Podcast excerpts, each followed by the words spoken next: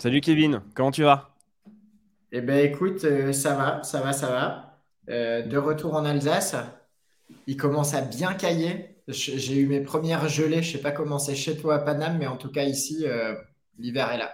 C'est comme en Alsace, c'est pareil. Sur Paris également, l'hiver est là. Je me les pèle de ouf à bosser assis toute la journée. Donc euh, peut-être que j'aurais dû faire un petit footing, euh, tu vois, au lieu d'enregistrer ça. Mais, mais on sait qu'il y a des gens qui nous suivent, il y a des gens qui attendent ce no code and money toutes les deux semaines, Kevin. Donc il faut qu'on fasse quelque chose. Ah, la pression du Trop de pression. Bon, on va démarrer aujourd'hui. Merci beaucoup pour ceux qui, euh, qui nous écoutent. Euh, merci pour ceux qui sont là et qui nous soutiennent. Euh, comme d'habitude, on est sur YouTube et sur Spotify.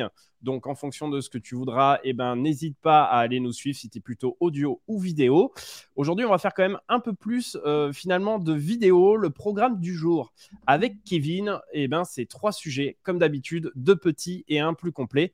Le premier, il va- concerner tout simplement le sujet de Kevin qui voulait nous parler de SEO Tweets. On va voir ce que c'est. C'est un truc euh, assez cool, mais je crois que tu as envie de plutôt nous raconter une sorte de fail dessus ou quelque chose qui n'a pas marché de ce que je de ce que j'ai compris. On va Eh voir, ouais. mais en tout cas, c'est un super outil et ce qui est très intéressant, c'est de voir en fait euh, la stratégie que Kevin a voulu adopter en fait sur euh, à la fois ce rachat.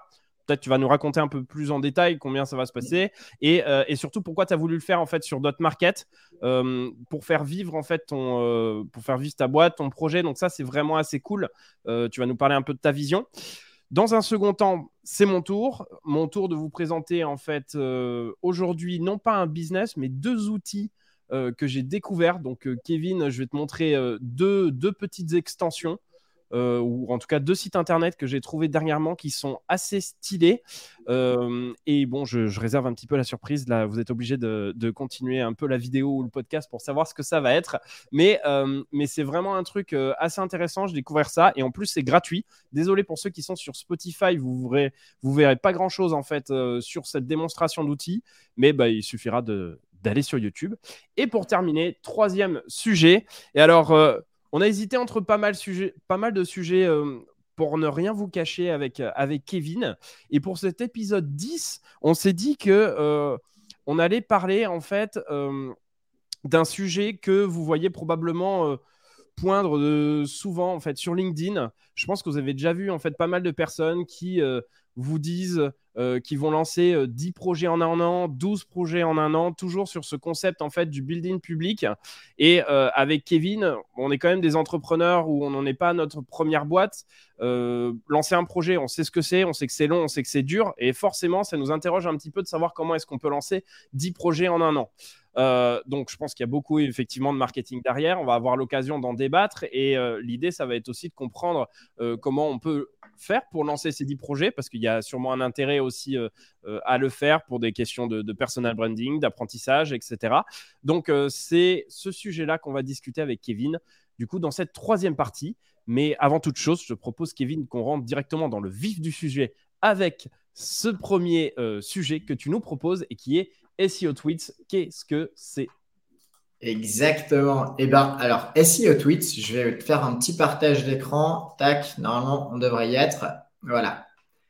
SEO Tweets, euh, pour la petite histoire, c'est un tool que j'ai découvert sur une plateforme dont on a euh, parlé déjà deux fois dans ce, podcast, Tiny Acquisitions. Euh, on s'est d'ailleurs souvent posé la question du modèle économique de Tiny Acquisitions versus un micro-acquire, etc.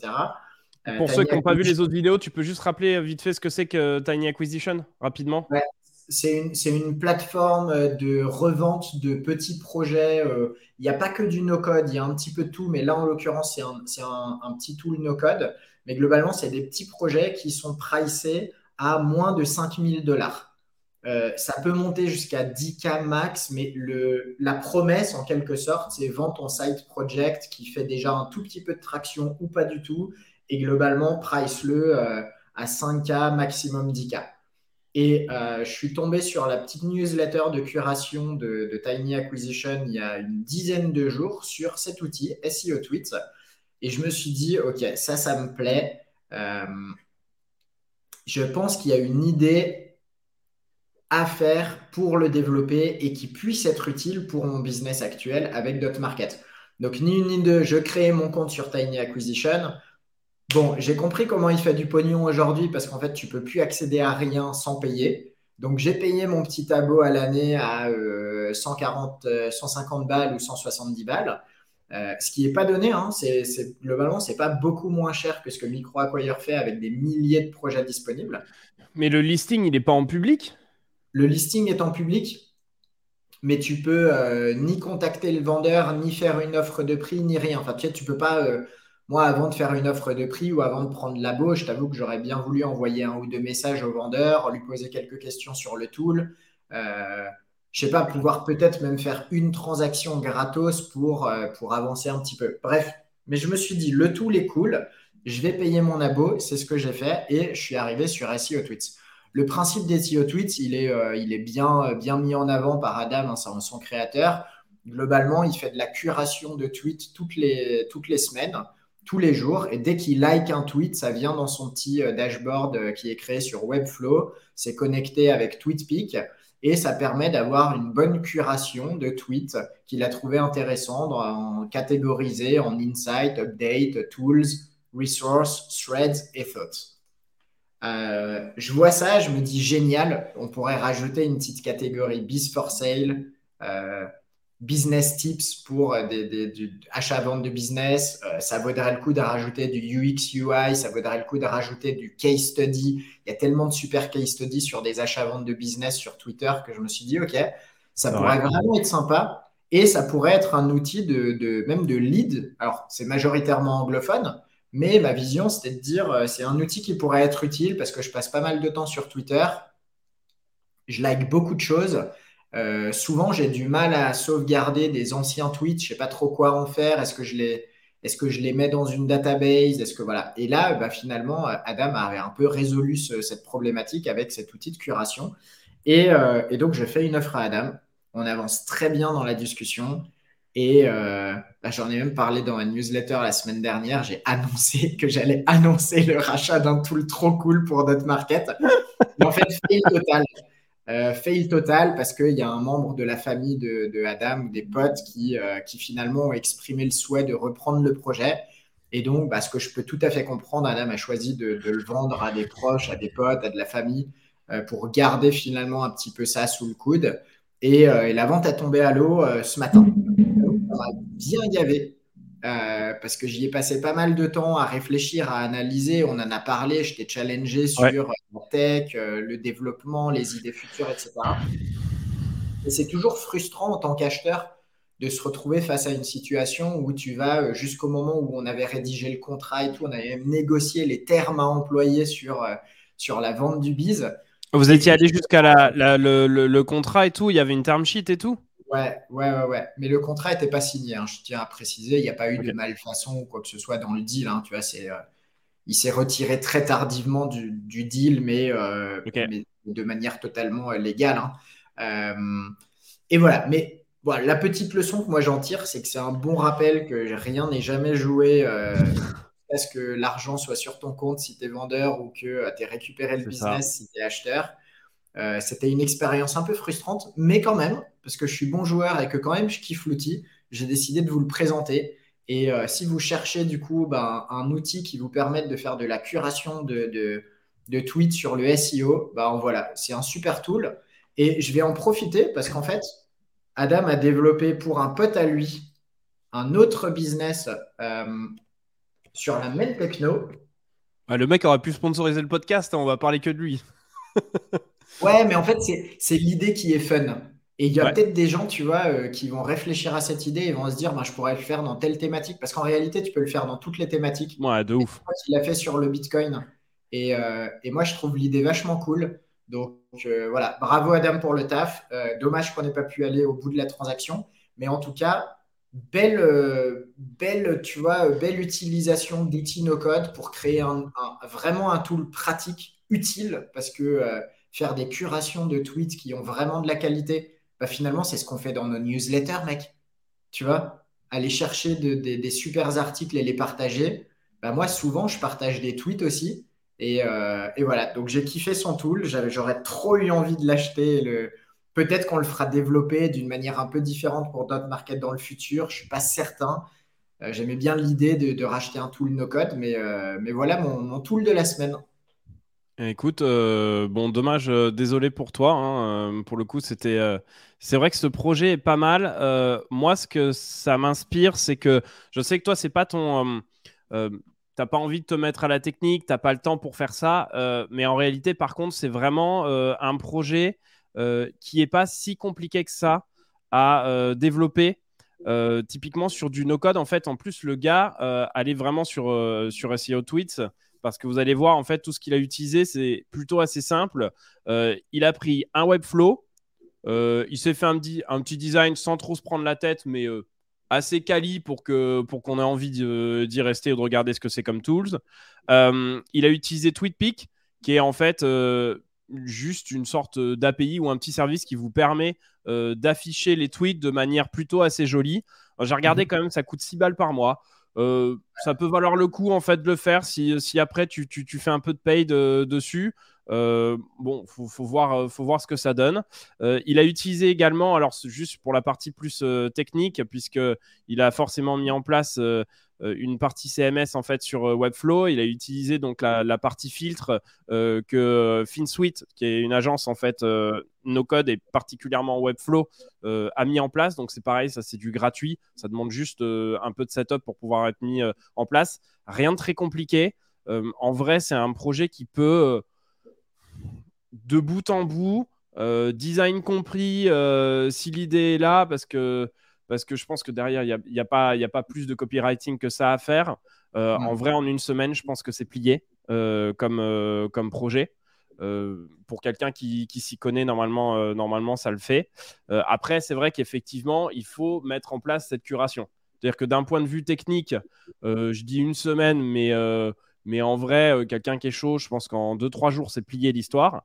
Euh, et, ensuite, effectivement, il y a quand même toute cette partie de curation. Par contre, ça me faisait penser que tu me disais, moi, je passe beaucoup de temps à liker sur, euh, sur Twitter pour, euh, pour m'en souvenir.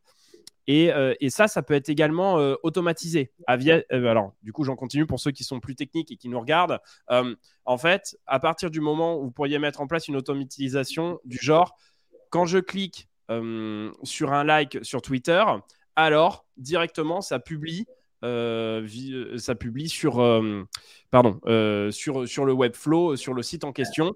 enfin, ça crée un nouvel item dans un CMS et ensuite, et ensuite ça le publie. Et en fait, là, il n'y a plus besoin de maintenance. C'est-à-dire qu'en fait, tu es tranquillement chez toi en train de regarder la neige qui tombe en Alsace et tu fais ton petit Twitter et le soir, et, et ensuite tu peux les publier comme ça. Et en vrai, tu peux vraiment t'automatiser un tool qui te prendrait zéro temps pour le faire ça te coûterait environ, euh, j'ai envie de dire, euh, je sais pas, 16, euh, ouais, tu en aurais pour un peu plus de 20 balles par mois. Je me pose un peu la question de savoir si est-ce qu'il y a une possibilité de monétiser ça? le projet est cool, le projet est fun. Du coup, ça a complètement du sens, on va dire, dans un projet comme le tien, qui est finalement déjà monétisé. Mais tout seul, je me pose un peu des questions de savoir si quelqu'un lançait ça, je trouve que le projet, il est fun, mais je sais pas trop encore comment le rentabiliser. Peut-être des ads, mais il faut quand même un gros trafic. Euh, Sponsor. Comment?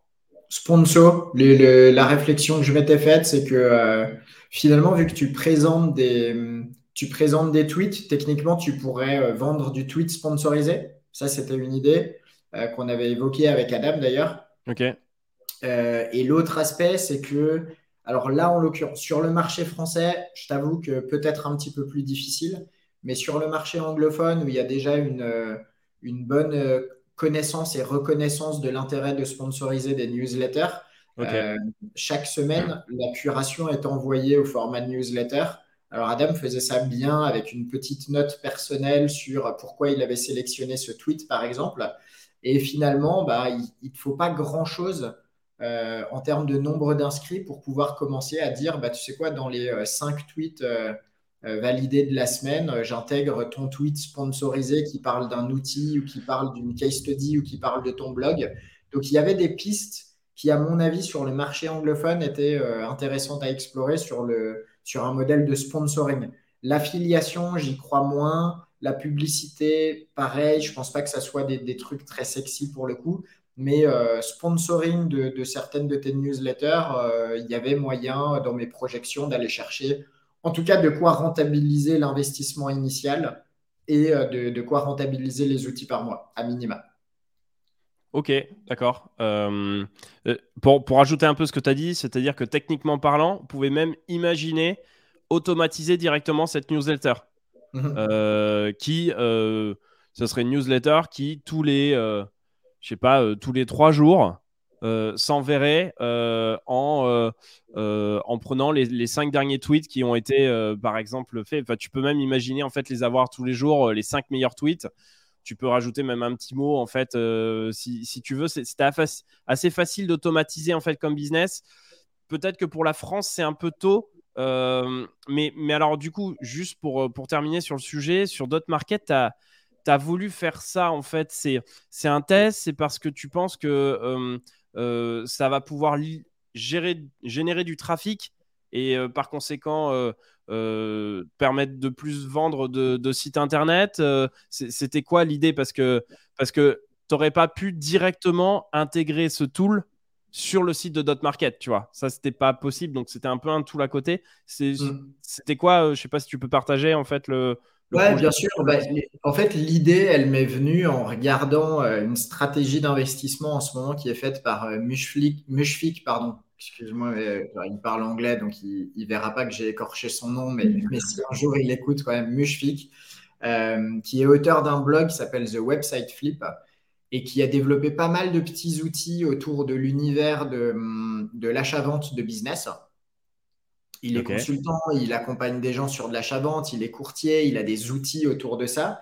Euh, c'est assez, euh, assez complet. Et, et en fait, j'ai vu passer un de ces derniers investissements que j'ai trouvé ultra intelligent, c'est qu'il procède en ce moment à des rachats stratégiques d'outils qui sont utilisés par des éditeurs ou des éditrices de sites internet et spécifiquement des gens qui sont en phase de euh, rachat de business. Euh, avec un objectif qui est tout simple, c'est que, ben, tu vois, par exemple, pour l'investisseur web, la newsletter, euh, c'est à destination d'investisseurs et d'investisseuses qui veulent s'intéresser à des projets digitaux. Globalement, où est-ce que ces personnes-là peuvent être? Si j'identifie un endroit ou un type de contenu qu'ils ou elles consomment régulièrement, je peux en profiter pour aller leur parler de, services ou de produits complémentaires.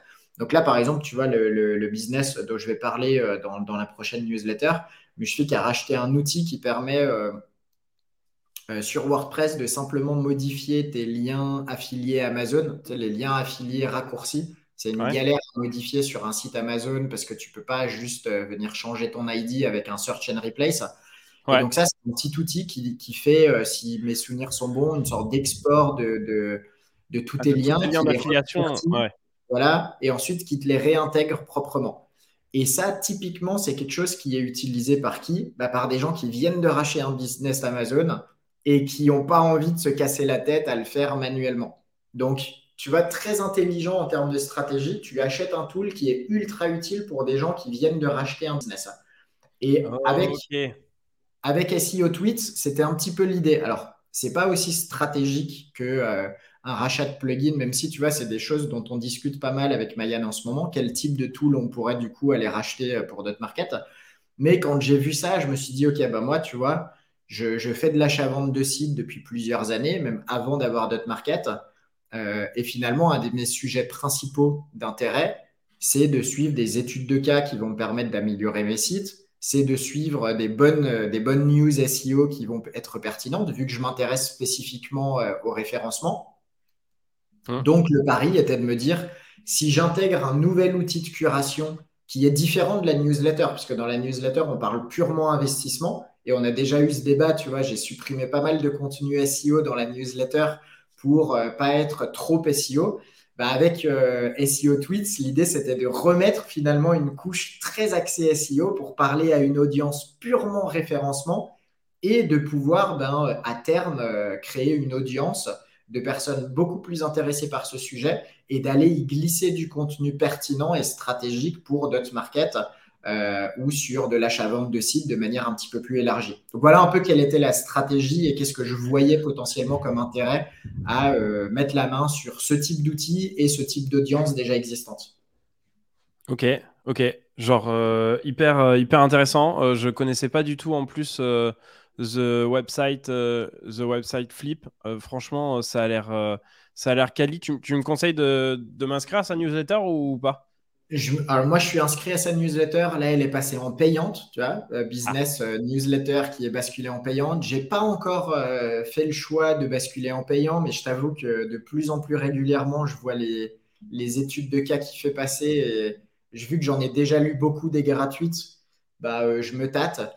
on vient de signer un deal avec Mushfik. Un de ses produits, en fait, va bientôt être disponible en co-branding avec Dotmarket.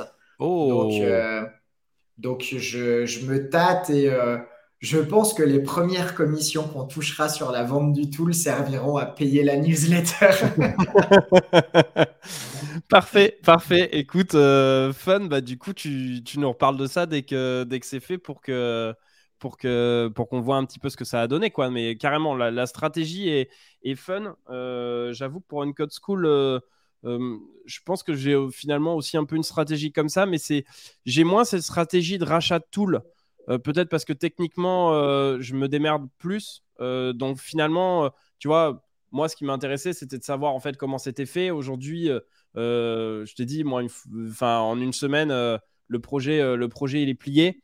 Après, la question, c'est est-ce que j'ai une semaine aujourd'hui à consacrer à ce genre de truc? Ouais, La réponse non. La réponse est non. J'ai beaucoup trop de choses à, préparer avec, euh, avec le bootcamp qui arrive. Mais, mais, euh, mais en fait, euh, pour le coup, je pense que c'est une excellente stratégie, effectivement, d'avoir des petits outils derrière qui vont correspondre aux différentes cibles que tu as sur ton sujet, d'aller les toucher autrement que d'aller leur envoyer de la pub tout le temps. Je fais ça, je fais ça, achète, achète. D'abord de créer de la valeur et ensuite les gens viendront. Et en fait, c'est globalement ce qu'on a fait tous les deux avec nos deux newsletters, que ce soit Dot mm. Market ou No Code Station. En fait, on, enfin, on les a jamais rendues payantes. On crée de la valeur chaque semaine. Et puis, on voit ce que ça donne au moment où on crée effectivement nos services et on voit comment ça va pouvoir nous servir. Et, et pour le coup, je pense que ça, c'est une super strat. Et pour ceux qui écoutent et qui ont envie de faire ça, euh, si vous voulez euh, vous poser la question comment, euh, comment taper une bonne audience euh, sans avoir de la pub ou sans être une star en SEO, bah, créer de la valeur, euh, c'est probablement une bonne idée aussi, en fait. Donc, euh, ouais, et puis j'ajouterais que l'intérêt aussi, parfois, c'est juste la communauté. Hein. Moi, ce que j'aimais bien dans SEO Tweets, au-delà de l'outil, c'était qu'il y avait déjà un peu plus de 1000 inscrits à la newsletter, qu'il y avait déjà du contenu qui avait été created. Et, et c'est vrai que c'est un tout. Tu vois, l'outil, c'est une chose mais euh, c'est encore mieux si tu rachètes un outil qui a déjà vécu, qui a déjà une audience. Là, le nom de domaine avec quelques petits backlinks aussi sympas. Enfin, tu vois, il y avait, il y avait un tout qui rendait le truc assez excitant. Euh, mais, mm. euh, mais je suis d'accord. C'est, stratégiquement, il faut toujours se poser la question de savoir si c'est mieux de le créer de zéro exactement comme tu le veux, ou bien s'il y a des petits bonus qui vont avec. Et euh, pour conclure, tu vois, sur ce projet, on a eu cette discussion avec, bah, on a eu ensemble, Milan, tu mm. m'as dit un petit peu combien toi tu pensais que ça me coûterait à faire dev. Et globalement, le prix que j'en avais obtenu euh, était à peu près le coût du développement euh, que tu m'avais estimé. Mais je récupérais en plus l'ancienneté, un joli nom de domaine, les backlinks vers le nom de domaine si un jour je décidais d'intégrer ce tool à Market et une petite audience déjà existante. Donc tout ça en bonus ça faisait un prix qui était euh, vraiment très raisonnable et, euh, et qui valait le coup de ne pas le faire développer de zéro, on va dire. Carrément. Non, non, mais euh, pour le coup, c'était faire. dommage que ça n'ait pas marché parce que c'était. je pense que c'était c'était le bon prix et c'était c'était OK. Bon, next time, j'ai envie de dire. Next time. Ok, tu voulais ajouter un truc ou, pas? Non, conclusion. Euh, non, je, te parlerai bientôt de, du, tool, enfin de l'outil qu'on lance en co-branding avec euh, parce qu'il est, il est, c'est, il est fait sur Airtable, donc ça sera une bonne occasion de parler euh, business de ouf. dans un prochain De ouf, trop bien, trop hâte. Euh, bah, écoute, Mais je te laisse prendre la main avec, avec les outils que tu dois nous présenter parce que je l'ai monopolisé là pendant 24 minutes. À toi, Milan. C'est pas grave. De toute façon, on est chez nous, on fait ce qu'on veut, Kevin. Donc, euh, si on veut y passer 24 minutes, on y passe 24 minutes. ok. Euh, alors, moi, aujourd'hui, euh, je voulais pas vous parler. Enfin, j'avais plein de business dont je voulais vous parler, mais on fera ça dans, des, prochaines, dans des prochains podcasts, dans des prochaines émissions. Il y a deux tools que dernièrement j'ai vus, en fait, tout simplement la semaine dernière, et qui sont pas incroyables, mais qui sont des tools de productivité qui, moi, m'aident bien. Alors, il y en a un premier. Euh, je l'ai vu passer en fait sur Product Hunt. Euh, ça s'appelle erase.bg. Alors attends, je vais partager mon écran. Euh, comme ça, tu ne seras pas obligé de le faire. bouge pas. Share, screen. Tac. Hop. Et donc, désolé pour ceux qui sont sur, Spotify. Hein, vous irez voir la partie, la partie vidéo sur, sur YouTube.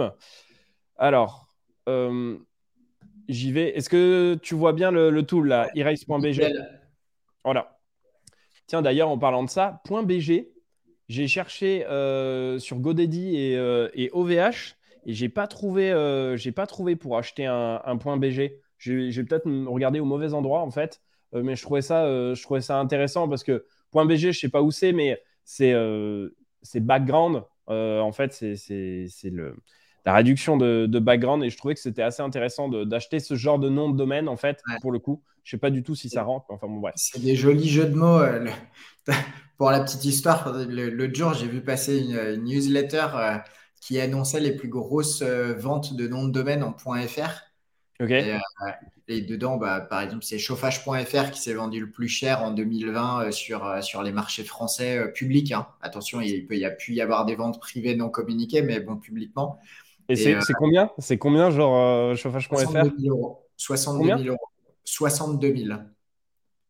Mmh, ouais, j'aurais pensé plus, tu vois, ok. Ouais, c'est pas mal, mais bon, quand tu vois des noms de domaine en .com qui partent pour des millions, euh, probablement que heater.com serait parti à 620 000 dollars, tu vois. le, truc fun, c'est que du coup, il y avait une très grosse vente sur, sur le marché euh, italien, enfin qui était catégorisé comme euh, le marché italien parce que c'était un point IT, mais en fait le nom de domaine c'était diminish.it.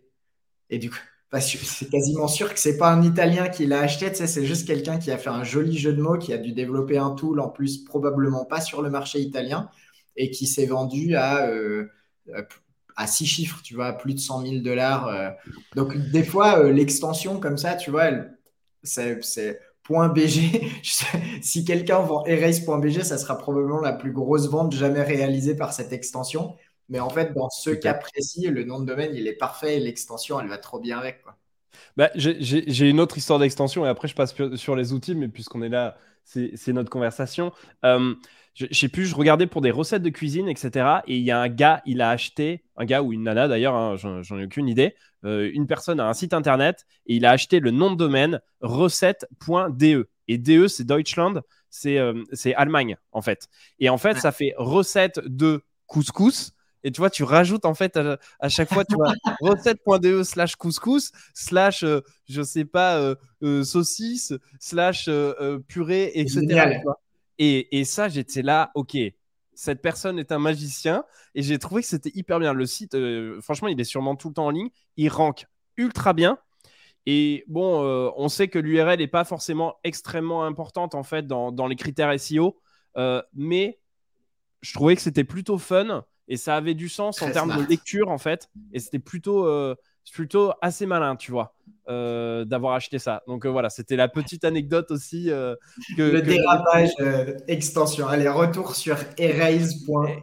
Exactement. Et en fait, erase.bg, c'est comme son nom l'indique, en fait, ça permet d'enlever le background d'une d'une photo. Hmm. Alors, il y a un autre tool que moi j'utilisais qui s'appelait remove.bg, qui est très connu. Mais le problème de remove.bg, euh, c'était qu'en fait, les photos que tu uploads dessus, euh, lorsqu'il t'enlève en fait le fond d'écran, tu te retrouves en fait avec, euh, avec, avec une photo qui est en faible qualité. Donc, si après tu veux par exemple réutiliser le PNG que tu as eu par la suite, tu veux le réutiliser dans des visuels, euh, bah, typiquement, par exemple, c'est ce que j'ai utilisé sur les visuels qu'on a sur la miniature de YouTube euh, ou de Spotify euh, pour No Code and Money. tu te retrouves avec des qualités de photos qui sont pas géniales. Ce qui était et ce qui est toujours top, donc avec erase.bg, c'est qu'en fait, tu n'as plus cette limite-là. Donc, si par exemple, je montre comment ça marche, hein, j'ai ici, donc j'ai une photo et je la glisse en fait dessus. Bon, c'est tout simple, hein, rien d'incroyable. Et donc, tu te retrouves en fait, donc du coup, avec euh, derrière, donc il y avait, euh, y avait une maison, etc. Et en fait, euh, bon, le gars est plutôt bien, est plutôt bien découpé. Et en fait, tu peux télécharger en full image. Bon, c'est juste un petit tool que je voulais faire pour ceux qui font un peu de visuel, qui ont besoin effectivement de faire un peu de YouTube, etc. En vrai, c'est un petit tool qui est assez utile, que moi j'utilise pas mal, que, que, que j'ai utilisé un petit peu également pour, pour le, le site d'Uncode School, etc. Donc, euh, en vrai, euh, voilà, tu vois, là, il y a l'original, le background, original, background. C'est plutôt bien fait. Euh, donc, voilà, petit tool, petite idée, si jamais ça sert. J'ai pas besoin d'en dire plus, mais globalement, c'est remove.bg, mais en version premium et gratos. Donc, ça se prend, j'ai envie de dire. Donc, ça, c'était le premier tool, je sais pas si, si tu as, un truc à dire dessus, mais enfin bon, euh, voilà, euh, tout le très classique. Mais je me dis euh, juste que fut un temps, j'ai pris des cours pour, pour apprendre à détourer avec Photoshop et que ce temps est révolu. ah ouais, non mais franchement, moi, c'est pareil. Sur Photoshop, trop relou. j'ai même pas Photoshop. Et ça, par contre, tu vois, je trouve que c'est vraiment typiquement le genre de petit SaaS hyper intéressant à créer et qui ensuite euh, peuvent peut-être pas trop mal se revendre en fait comme site. Parce que ça, c'est hyper utile. Tu fais une API, c'est hyper utile pour un e-commerçant par exemple. Tu vois? Euh, et, en fait, un e-commerçant qui a, je sais pas, genre 150, 200, 2500 plus de produits et qui est obligé en fait de se les taper. T'imagines bien qu'il va pas filer ça en fait à, des gars ou des nanas qui font du Photoshop. Euh, sinon, ça va lui coûter une fortune. Ça, ça va plus servir à rien. Alors, je sais qu'il y a déjà pas mal de services qui sont montés dessus, mais encore une fois, euh, si tu es un petit site pour démarrer, bah, globalement, tu fais avec les moyens du bord. Euh, Photoshop, c'est payant, ça, c'est gratuit. Et franchement, ce modèle de, de, business, c'est un truc qui m'intéresse pas mal. Un jour, c'est vraiment quelque chose qui me plairait bien, tu vois, de sortir un tool dans le même genre. Alors, pas, euh, pas forcément sur, euh, sur, un truc pour enlever du background, mais tu vois, tu prends juste une ou deux fonctionnalités que tu as vues sur Photoshop, que tu as vues dans Figma, euh, que tu as vu sur une newsletter ou un truc du style, et tu essayes de le décupler, d'en faire un service. Je trouve ça hyper intéressant. on en reparlera, mais franchement, je trouve que c'est très cool. Donc voilà, ça c'était le, premier truc que je voulais, euh, je voulais te présenter. Et euh, le deuxième, alors je ne sais pas si tu connais, ça s'appelle Shutter. Tu connais ou pas? Non. Non. Ok. Shutter, c'est un truc euh, un peu bête et méchant, mais qui résout pour moi un problème qu'ont à peu près 100% des personnes qui sont sur un ordinateur, qui est celui de la copie d'écran. Ok? Donc, le nombre de fois où tu as dû faire des copies d'écran pour un élément sur ton écran, toute une page, etc. Euh, je pense que tu l'as fait plein de fois. Moi, je l'ai fait pas mal de fois aussi. Aujourd'hui, moi, je suis sur Mac. Par jour en général. Comment? 5 par jour en moyenne, j'en fais 5 par jour. Donc, euh, globalement, euh, globalement ça commence à faire pas mal. Moi aussi, j'en ai en règle générale plutôt pas mal. Et bon, bah, sur, sur Mac, il y a une copie d'écran un, peu classique qui fonctionne bien, mais sans plus. Quoi. Ça casse pas trois pattes à un canard, comme on dit. Mais euh, en me baladant sur Reddit, je suis tombé sur Shutter. Et en fait, Shutter, c'est un tool qui te permet de faire des copies d'écran, mais qui a également, en fait, on va dire, euh, qui est un peu surboosté avec euh, d'autres petites, petits, comment dire, d'autres petites fonctionnalités que j'ai trouvé genre super bien. Donc moi, une fonctionnalité que j'aime bien, par exemple, c'est celle de pouvoir prendre toute une page. OK? Et donc, pour pouvoir prendre toute une page. Euh, donc moi, je me suis déjà mis mes raccourcis. Alors euh, là, tu le télécharges. Malheureusement, c'est que sur Mac. Désolé pour ceux qui ne sont pas sur Mac. Euh, et, donc moi, je me suis déjà créé un, mes, petits, mes petits raccourcis. Donc par exemple, imaginons, donc là, ici, je vais me prendre toute la... J'ai envie de prendre en fait toute la page. Donc là, paf, paf, paf. Ça me déroule toute la page pour la voir. C'est assez utile, par exemple, pour des designers. Hein. Ok. Et donc là, est-ce que tu vois bien ou pas? Ouais, nickel. Euh, ouais, euh, tu vois la copie d'écran ou pas aussi? Euh, Là, on voit le release note, donc ça doit être le bas. Non, je pense pas ah que. non, mais du coup, attends. Ok, ça marche. Je le refais parce que c'est juste que j'avais pas. Tac, j'avais pas partagé tout. Partage le, je, repartage mon écran. Ok, c'est le live. C'est toujours comme ça. Tac. Donc là, normalement, c'est bon. Donc vas-y, je le refais. Au pire, je couperai au montage si j'ai pas la flemme. Tac. Et donc ici, moi, ce que je veux faire, c'est prendre toute la page. Tac. Donc ici, ça me le déroule. Tout est tranquille. Tac. Ok. Donc là, normalement, est-ce que tu vois la fenêtre? Ouais. Tu la vois bien? Ouais, ouais. Ok. Et donc là, bon, évidemment, je peux, je peux, je peux zoomer. Donc, ce qui est assez cool, c'est que déjà, tu as une possibilité, donc, tu vois, là, en haut à droite, de recherche, d'avoir les couleurs. Je trouve ça hyper cool. Tu passes ta souris, tu as directement les couleurs dessus. Bon, tu as l'image, euh, l'image, en fait, euh, tu as l'image aussi. Tu peux zoomer. OK, là, on est très bien. Et ce qui est bien, c'est qu'en plus de ça, tu as la possibilité d'avoir, en fait, plusieurs, euh, plusieurs choses assez cool. Alors, par exemple, bah, tu peux directement, en fait, rajouter, tu vois, si tu veux cliquer ici, tu peux directement en fait éditer ton image. Là, mm. tu as du texte, clique ici, paf, euh, bon, là, on est sur du classique, mais tu vois, j'ai pas besoin d'aller sur 45 tools en fait. Euh, euh, je trouve ça plutôt, plutôt assez bon. Et il y avait un dernier élément que je voulais te montrer qui pouvait notamment parler aux designers et que je recherche. Alors, hop, pardon, mince. Est-ce que. Ah, bon, désolé. Tac. Ici, euh, juste pour que je m'en souvienne, euh, alors tu as la possibilité également de, blur un élément si tu veux. Ça, c'est plutôt assez bien. Tu vois, si tu veux faire de l'édition assez rapide, tu veux pas qu'il y ait des visages ou autre. Euh, j'avais trouvé que c'était plutôt bien. c'est assez nice. Et alors, je te cherche juste une petite dernière fonctionnalité que j'essaye de voir. En fait, tu as la possibilité également de choisir, enfin de, de vérifier les espaces qu'il y a en fait entre un élément puis un autre. Ce qui peut aider en fait un designer, euh, mais pour mesurer les distances, alors ouais, euh, ce qui se passe c'est que euh, visiblement faut faire voilà. Et là tu vois par exemple, je peux mesurer la distance qu'il y a entre tel élément et tel élément. Tu vois juste en fait je, clique vers le, vers le bas, je peux, je peux mesurer ça.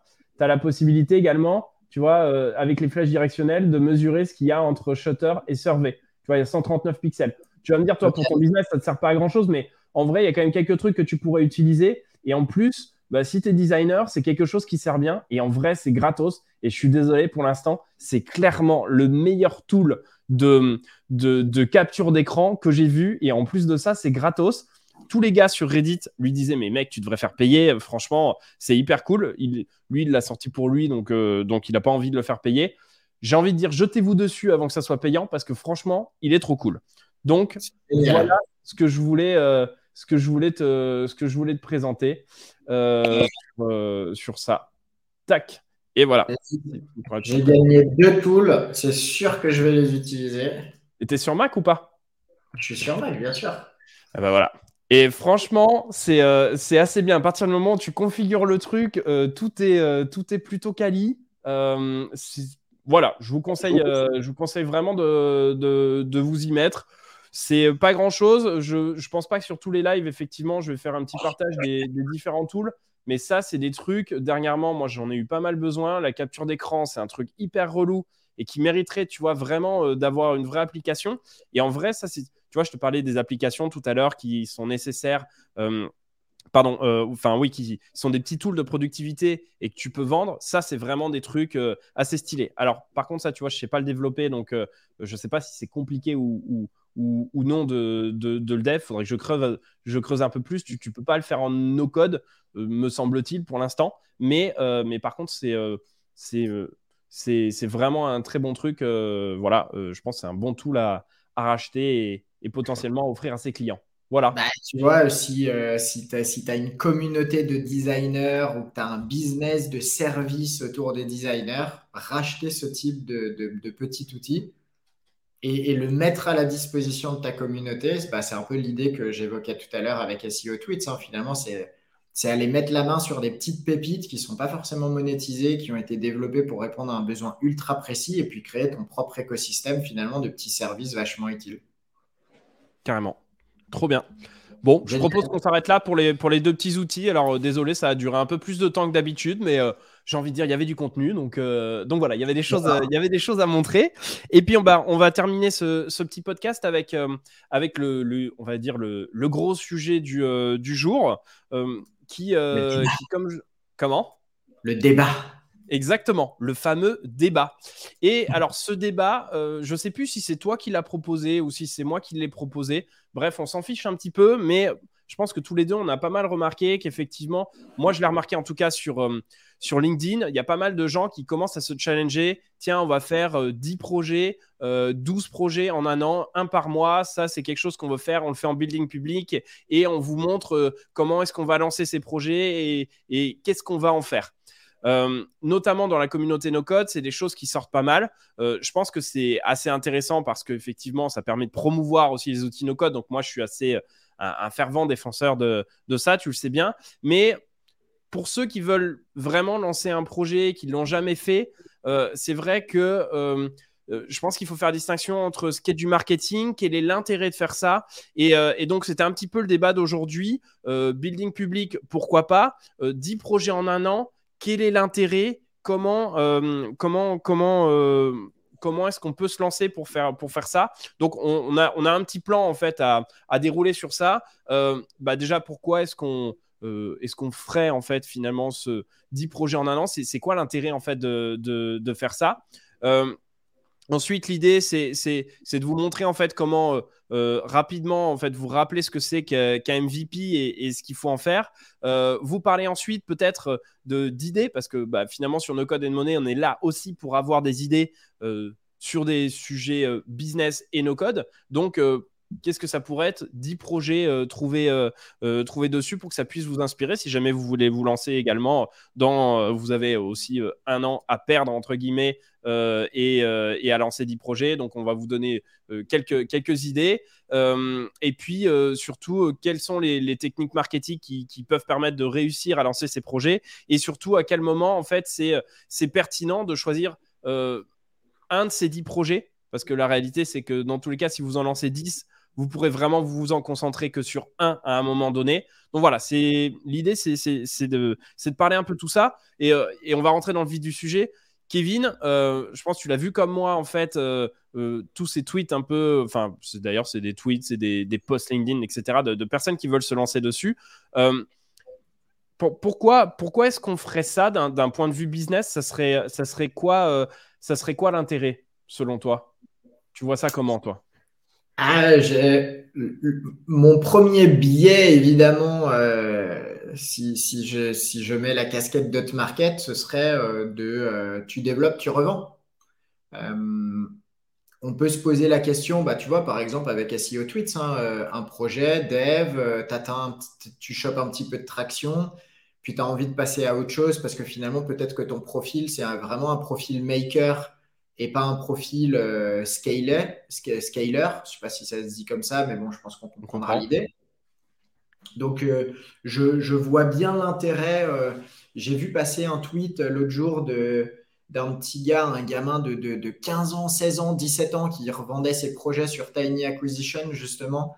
Et et tu vois qu'il faisait ça pour le fun, il développait des petits produits qui répondaient à des petites problématiques et ensuite il les mettait en vente et il encaissait euh, quelques, euh, ben, quelques milliers de dollars à chaque fois, puisque c'est toujours des projets qui globalement partent euh, entre 1 et 5K. Donc ça, c'est le premier éventuel élément que je verrais, c'est peut-être que tu fais ça parce que tu as envie d'avoir un business qui consiste à créer des, des mini-bises où tu vas juste faire le taf qui t'excite, qui est d'identifier une problématique, trouver une solution, mais qu'ensuite, tu n'as pas envie de le dev plus et euh, tu es payé pour, euh, pour ton mini-dev. Première hypothèse. Ok. Euh, moi, moi je, suis, je, suis un peu. mon cœur balance en fait sur, sur ce sujet parce que, effectivement, moi, je vais le voir d'un point de vue technique.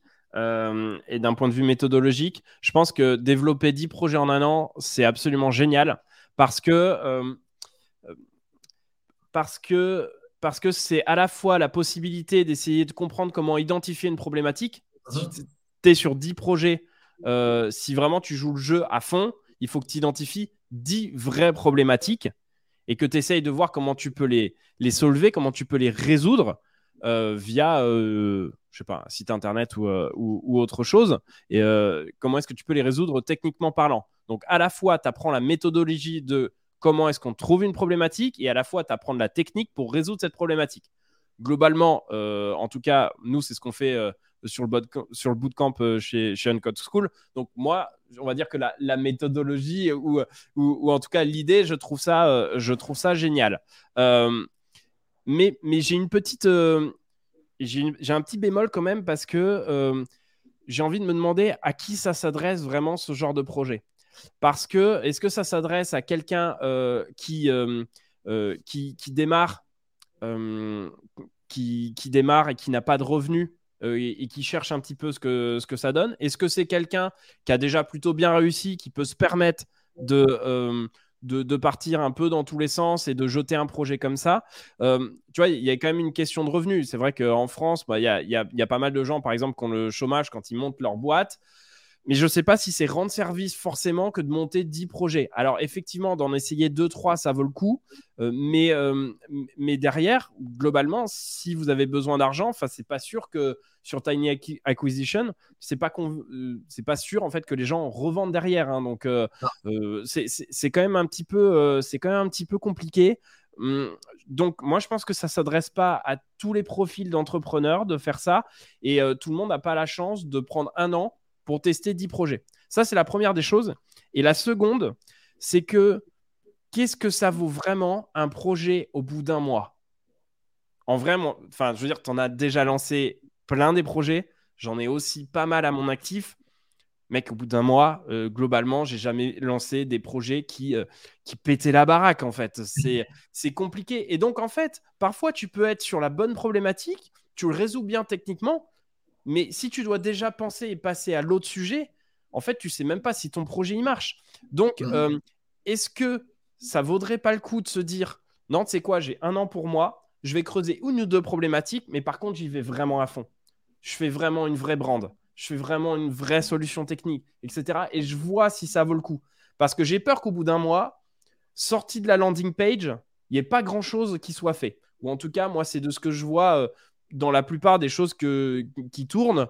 Je me dis, euh, ah ouais, euh, pas foufou techniquement, mais pourquoi pas Peut-être qu'ils résolvent vraiment une problématique, mais à la fin, vu qu'il passe à un autre sujet, tu dis, bah, je sais même pas si ça fonctionne. Donc en fait, moi, je pense qu'à la fin, au bout de ces 10 projets, tu t'épuises. C'est difficile, même si c'est un beau challenge, que ça permet peut-être d'un point de vue de, du personal branding de dire je fais des projets, euh, je, suis, euh, je suis un builder, je suis un maker, etc. À la fin, qu'est-ce que euh, tu as apporté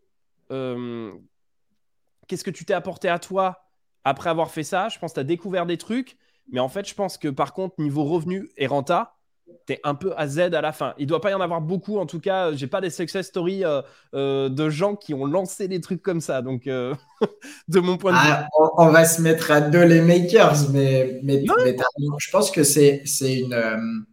C'est un mindset et c'est peut-être des phases de vie et c'est sûr. Moi, je, je, je, suis persuadé que tu ne lances pas 10 projets successful en un an. Je, bah, je, serais ravi que quelqu'un vienne me prouver le contraire, qu'il a, ah réussi, qu'elle a réussi à monter 10 projets euh, successful en un an. Mais welcome, comme viens au podcast, viens nous en parler, euh, chaud bouillant, euh, n'importe qui, il n'y a pas de problème.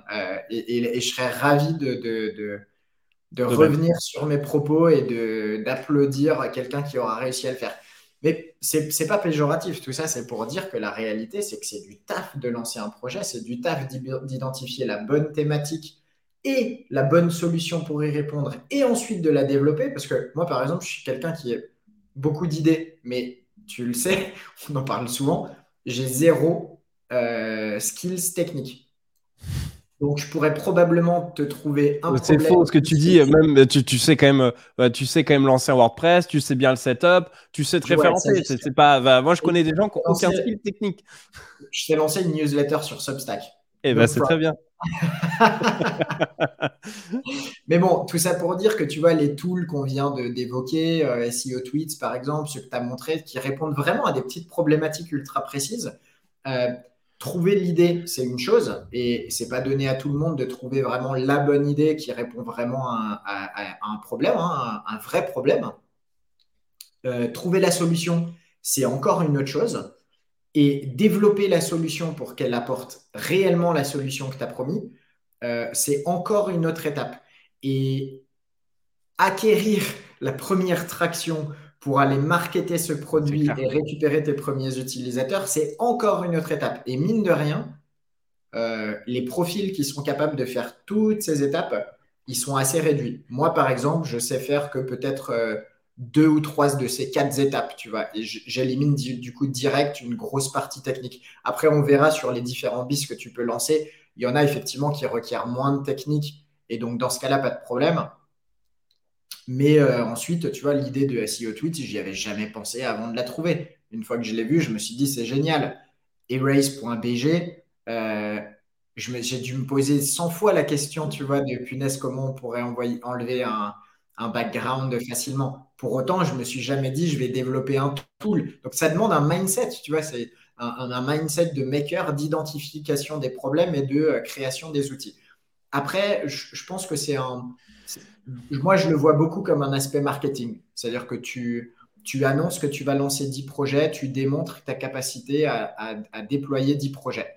Là où je suis un petit peu euh, plus sceptique, euh, euh, c'est sur la communication autour. C'est souvent d'ailleurs un aspect communication. Hein. quand tu lances un projet, je, moi je le vois bien. Tu vois, par exemple, lancer la version audio de l'investisseur web tout en maintenant la communication sur l'investisseur web, tout en maintenant la communication sur Dotmarket, il y a un moment donné, ça devient compliqué parce que je ne peux pas me dédupliquer, tu vois, je ne peux pas euh, faire 12 000 communications par semaine sur mes outils euh, euh, auprès de la même audience. Il il y a un moment donné, il faut être capable de segmenter et finalement, étant donné que je suis actif uniquement sur LinkedIn, euh, un peu sur Twitter et via ce podcast qu'on fait ensemble. Euh, qu'est-ce qui se passe si toutes les semaines, je viens parler d'un autre projet? Le message va être compliqué à suivre. Donc, si je voulais lancer 10 projets, il faudrait que j'annonce clairement que je vais lancer 10 projets et que globalement, aucun de ces projets ne sera mon projet. Je, je, vais me détacher complètement de ces 10 projets et je vais juste les mettre comme des entités développées par mais euh, sans réelle volonté de devenir euh, un élément contributeur de la communauté que je devrais développer autour. Et c'est peut-être ça le côté que je trouve un peu dommage, tu vois. C'est euh, je développe 10 tools, ok, mais en fait, si je peux m'impliquer dans aucun, il, faut il faut une capacité à te détacher du projet et le voir vraiment comme une business unit que tu développes. Et c'est pour ça que je parlais de revente tout à l'heure. Tu vois, si tu développes et que tu t'es fixé un objectif de revente, ben, revente au bout d'un mois, eh, quand même, euh, qu'est-ce que ça vaut un projet au bout d'un mois On est d'accord, euh, ça vaut pas, ça vaut pas grand-chose de plus que la tech. c'est ça. L'idée. Par contre, le même projet au bout de six mois ou un an, il peut valoir euh, une petite fortune, mm. plus ou moins grande en fonction de l'audience, de l'attraction, même de la monétisation qui a été réalisée. mais voilà, c'est mon analyse et ma limite de, de, les limites que je vois au développement successives de trop de projets. Quoi. Moi, moi, l'analyse que j'en faisais aussi, mais je pense que c'est un peu deux choix. Euh, et effectivement, euh, euh, je ne vais pas du tout contre la communauté no code en fait sur, sur ça parce que j'en fais partie et je suis également un mec comme toi qui a, qui a à peu près quatre idées par jour et j'aimerais bien pouvoir bien pouvoir les faire et, et les tools no code en fait sont, sont assez ouf pour ça parce que ça te permet vraiment de pouvoir les lancer vite.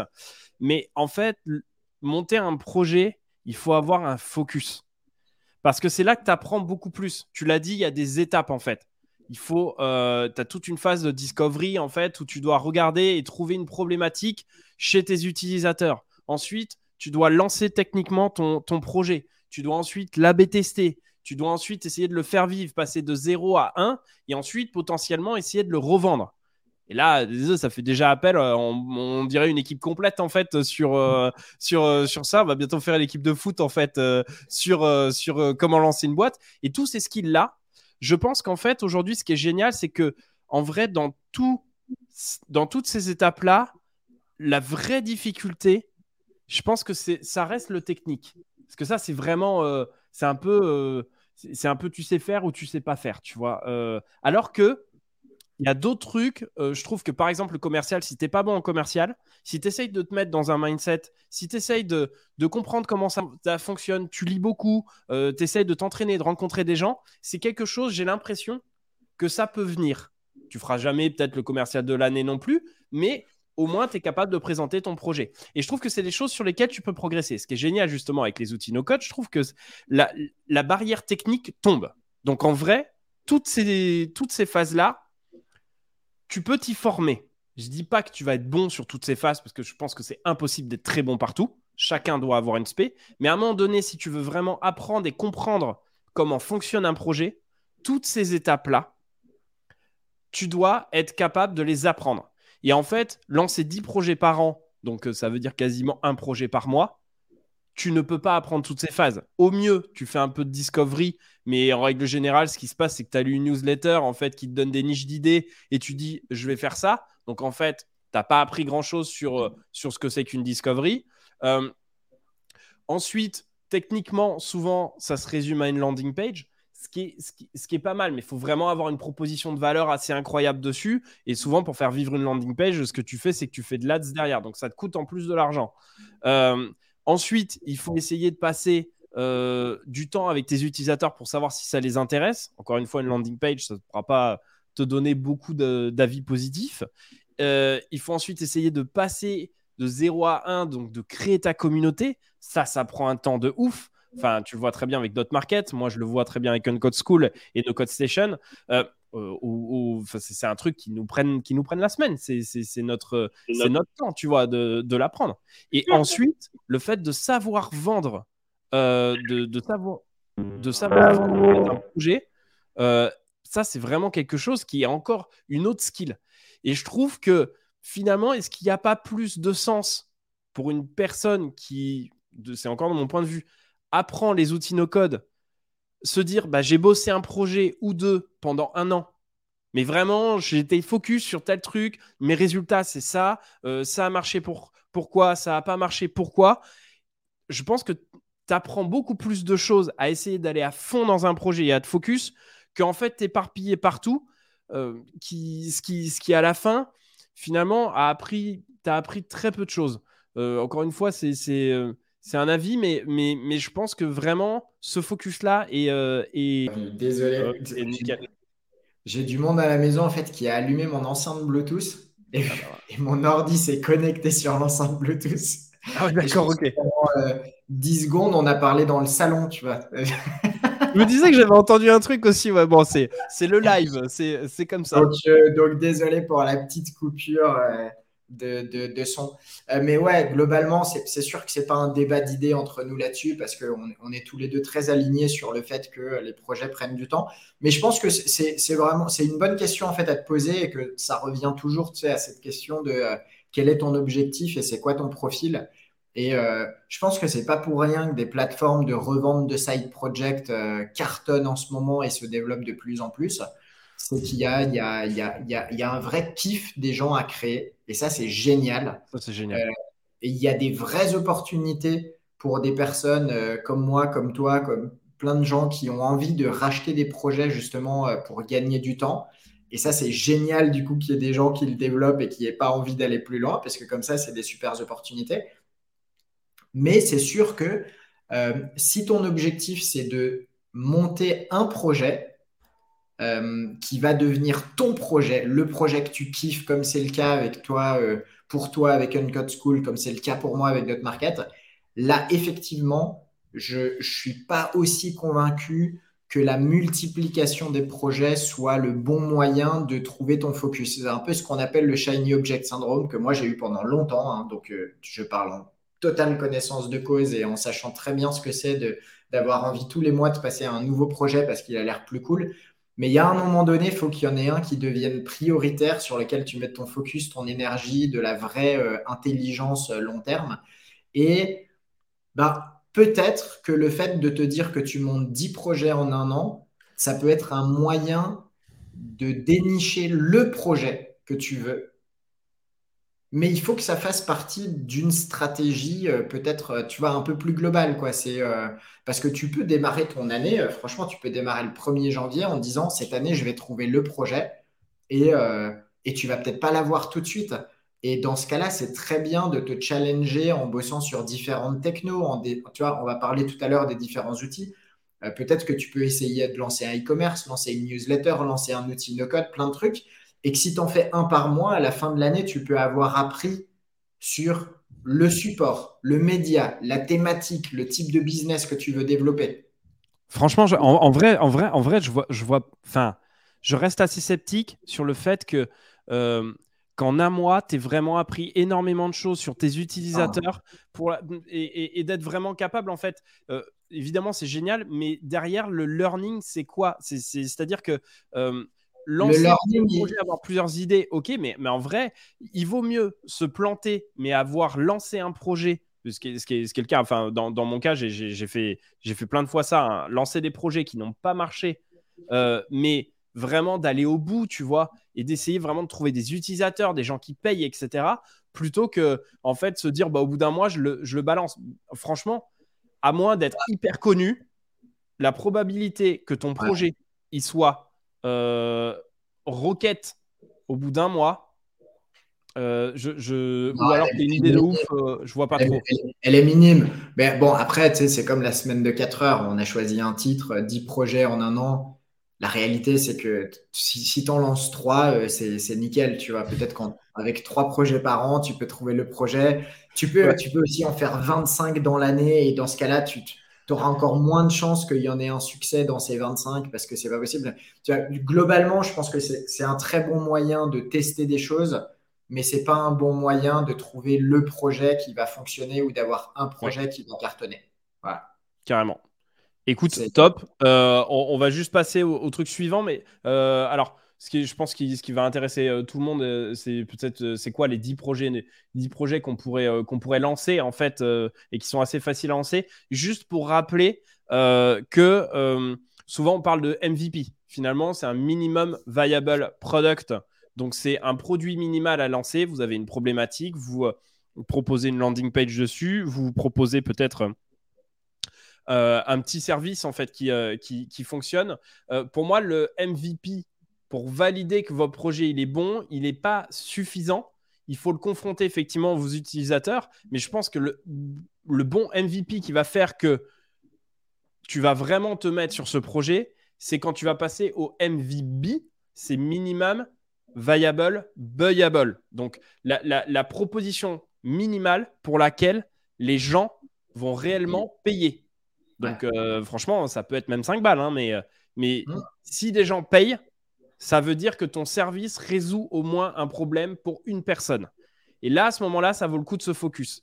Mais si tu as juste lancé des MVP dans tous les sens, je trouve que tu t'arrêtes vraiment à une strat. Ok, tu as, fait un MVP, mais finalement, tu es plus une agence, tu vois. Euh, au final, euh, à partir du moment où tu veux lancer un projet et voir si ça a un intérêt, enfin pour moi c'est ça, lancer un projet, euh, c'est c'est justement de savoir si derrière ça, il y a des gens qui sont intéressés pour acheter, pour précommander en fait euh, le, truc. Je pense que ça qui a du sens en fait. Le MVP, juste petite précision euh, si tu me permets, MVP, le MVP peut te permettre de valider que tu es capable de répondre à un besoin. Mm.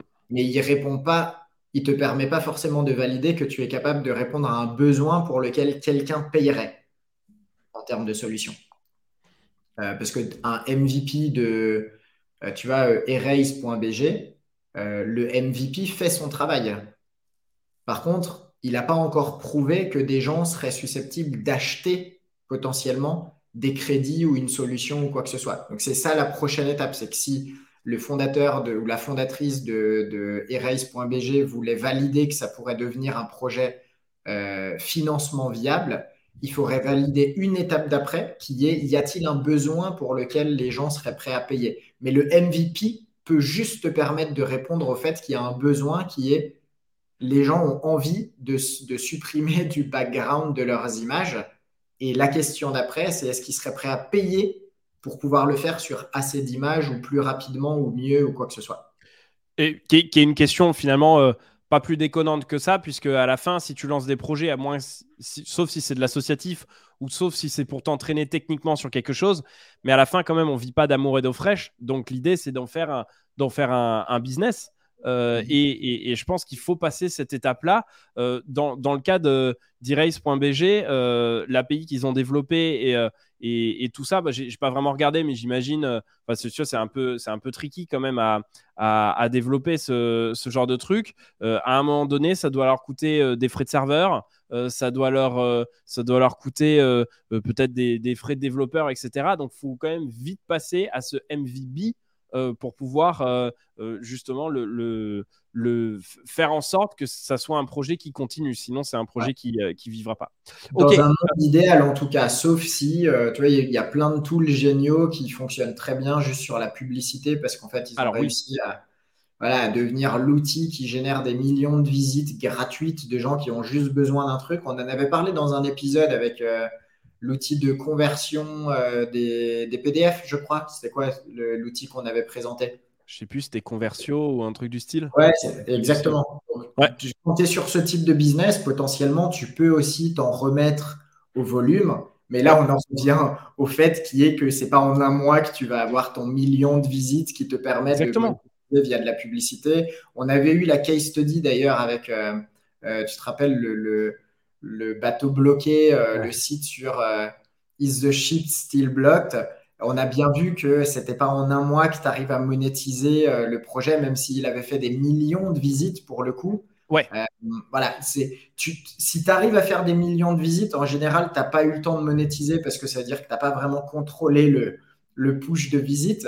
Et à l'inverse, si tu arrives à monétiser tout de suite, ben, probablement que ça va être difficile d'aller chercher tes, des millions de visites qui vont permettre de rentabiliser. Carrément. Euh... Donc, c'est sûr qu'il vaut mieux avoir, pour développer un projet viable, euh, une, vraie euh, une solution gratuite qui peut être le MVP et une solution payante pour aller plus loin dans la résolution de ce problème pour un pourcentage de ton audience qui, euh, qui pourrait se valider par le MVP. Mais je pense que justement, c'est ça qui est intéressant. Encore une fois, alors c'est peut-être moi qui suis un peu, un peu bloqué dessus, mais euh, je pense que c'est ce qui est intéressant finalement dans le parcours d'un projet, c'est de découvrir ce pourquoi les gens ont vraiment un problème. Et à partir du moment où les gens sont prêts à payer, c'est que ce problème, il est vraiment réel en fait, pour le coup.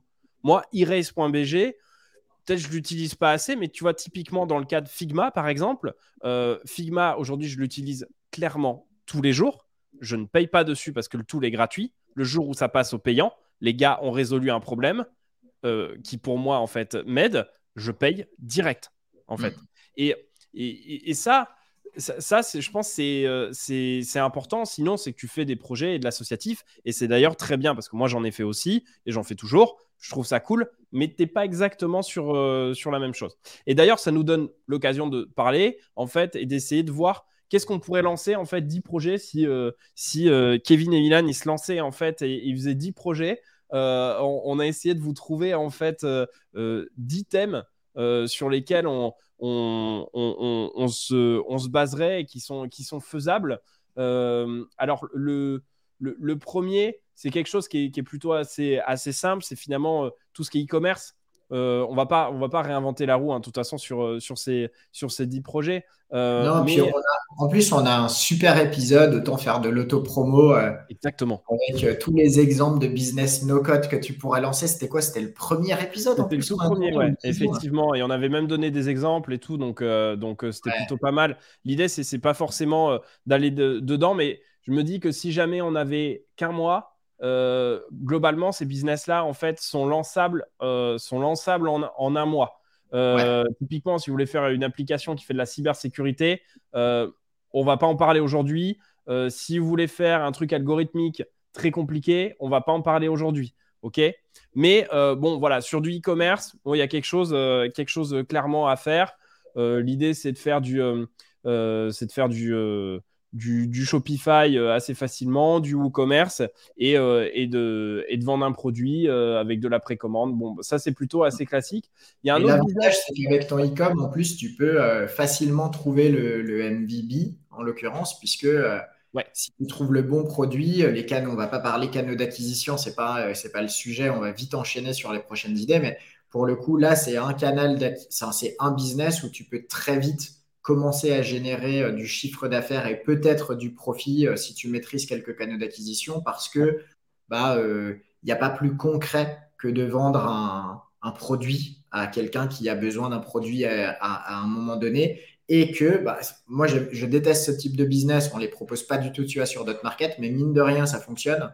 Tous les produits winners qui consistent à identifier un produit qui va fonctionner pour les deux prochains mois parce que c'est ultra tendance, mais mine de rien, ça veut dire qu'en un à deux mois par an, tu peux faire euh, du cash avec un, petit projet, monter très rapidement, monétiser très rapidement et, et dégager tout aussi rapidement parce que la tendance est passée, mais entre-temps, euh, tu as pu faire du, chiffre. C'est quoi? C'est un truc qui est, basé par exemple sur, euh, sur, sur du dropshipping ou ça peut être genre c'est la fête des mères et en fait il y a juste le cadeau et, en fait c'est le e-commerce spécialisé sur la fête des mères et qui fonctionne du coup une fois par an. Euh, est-ce que c'est -ce c'est ça dont tu parles ou pas? Ouais.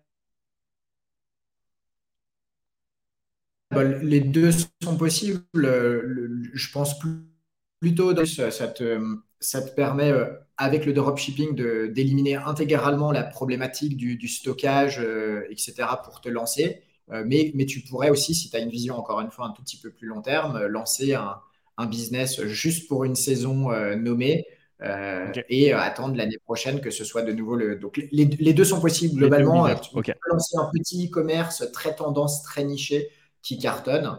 Et, de manière très générale, tu peux en tout cas lancer un e-commerce en moins d'un mois. et si possible, continuer à bosser dessus dans le futur, mais en tout cas, c'est faisable, carrément. Ça, m'intéresse juste de comprendre, mais vraiment en, 30 secondes, pourquoi, pourquoi vous les acceptez pas en fait chez, chez Dotmarket euh, sur de la revente euh, c'est, quoi le.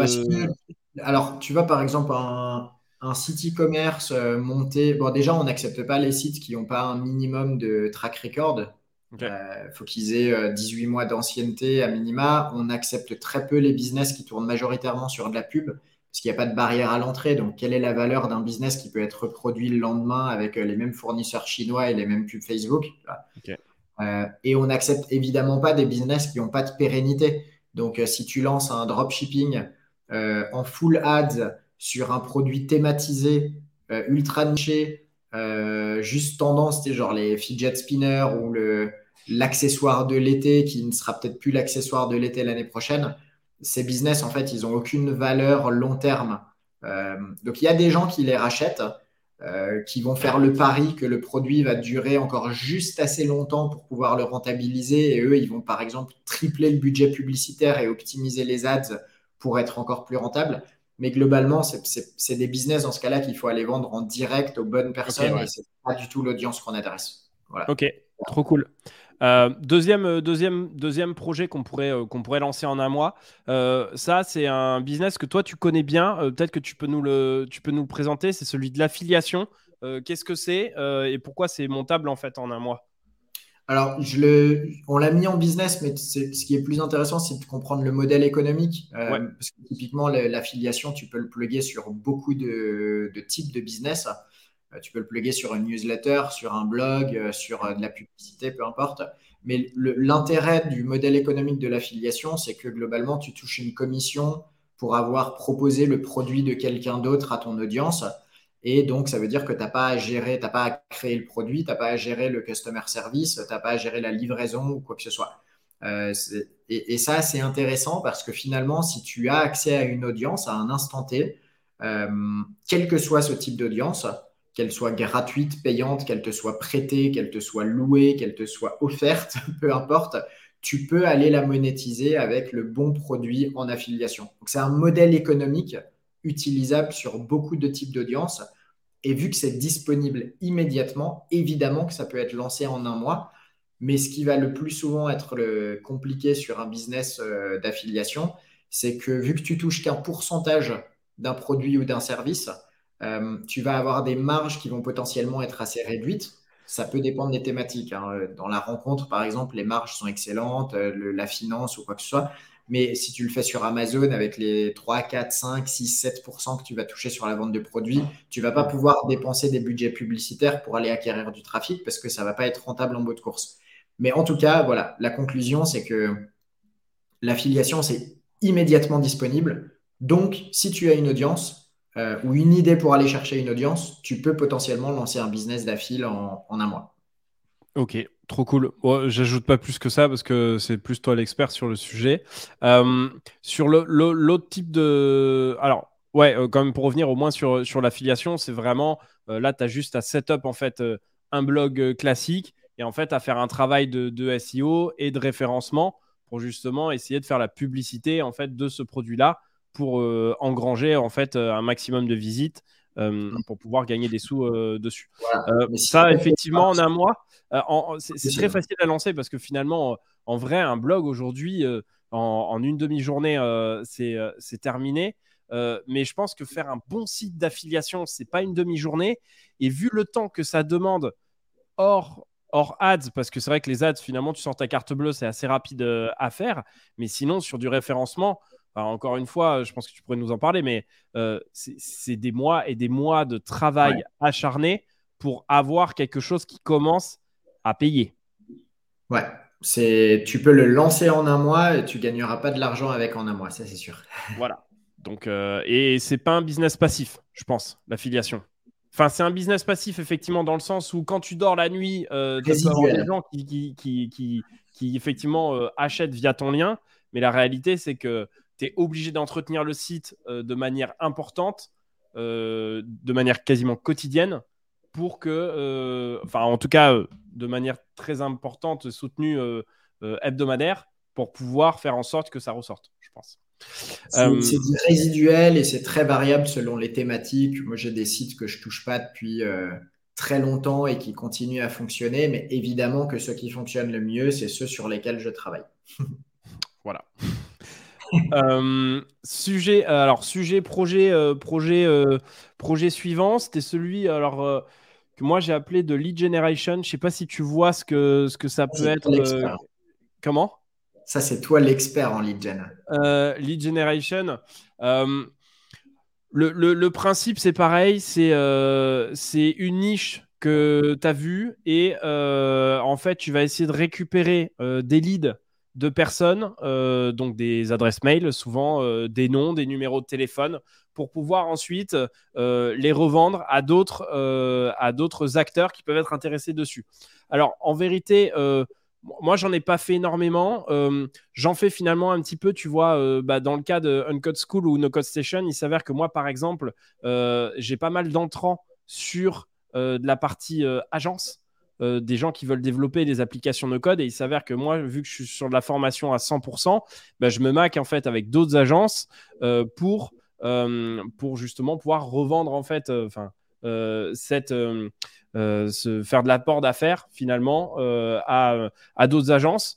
Je pense que ça, c'est quelque chose qui est, euh, qui est intéressant. Ça permet aussi de, de montrer, par exemple, à quel point ton, site il fonctionne. Il est intéressant aussi pour Google. Donc, ça te donne le lead generation, ça te donne quand même, je trouve, un petit peu un, aperçu de où en est ton site à un moment donné, puisque on va pas se le cacher, à un moment donné où il y a une personne qui laisse son adresse mail, son numéro de téléphone, son nom, on va pas se cacher à un moment donné, c'est probablement qu'elle est intéressée par ce que tu proposes.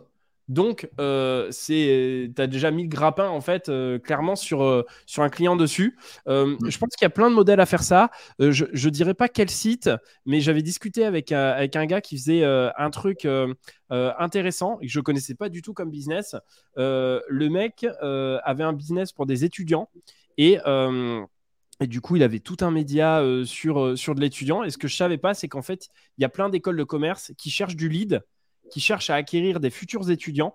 Et euh, du coup, ils étaient prêts à payer, je crois, une belle somme pour avoir un mail, un mail d'étudiant concret. Et j'étais là, j'avais trouvé que c'était plutôt bien. Et, et, voilà, ce business de lead generation, c'est un peu comme l'affiliation. C'est facile à faire, mais par contre, ça prend du temps. Euh, mais bon, euh, j'ai trouvé que c'est un bon business no code, assez facile à faire. Je ne sais pas si tu veux ajouter quelque chose dessus, mais euh, voilà. Si, tu, si tu fais juste le lead, ça peut être très considéré comme de l'affiliation, puisque ton lead va être à une valeur limitée. Voilà, et, du coup, ça, ça, peut être difficile de dépenser du budget ou de t'investir beaucoup pour aller chercher du lead. Par contre, si tu étends un tout petit peu ça et que tu as juste une petite couche d'apporteurs d'affaires, donc on bascule du, lead à du lead très qualifié et euh, du, format apport d'affaires, là pour le coup ça peut être très intéressant parce que si tu es capable de, d'envoyer du lead qualifié à des agences, par exemple, euh, bah, no code, tu vois, et que derrière ça convertit sur du projet à quelques milliers d'euros ou quelques dizaines de milliers d'euros et que tu as négocié un petit pourcentage de ça, euh, bah, là, ça peut devenir plus sexy euh, comme, comme projet de, lead generation, saupoudré de pourcentage sur les ventes derrière.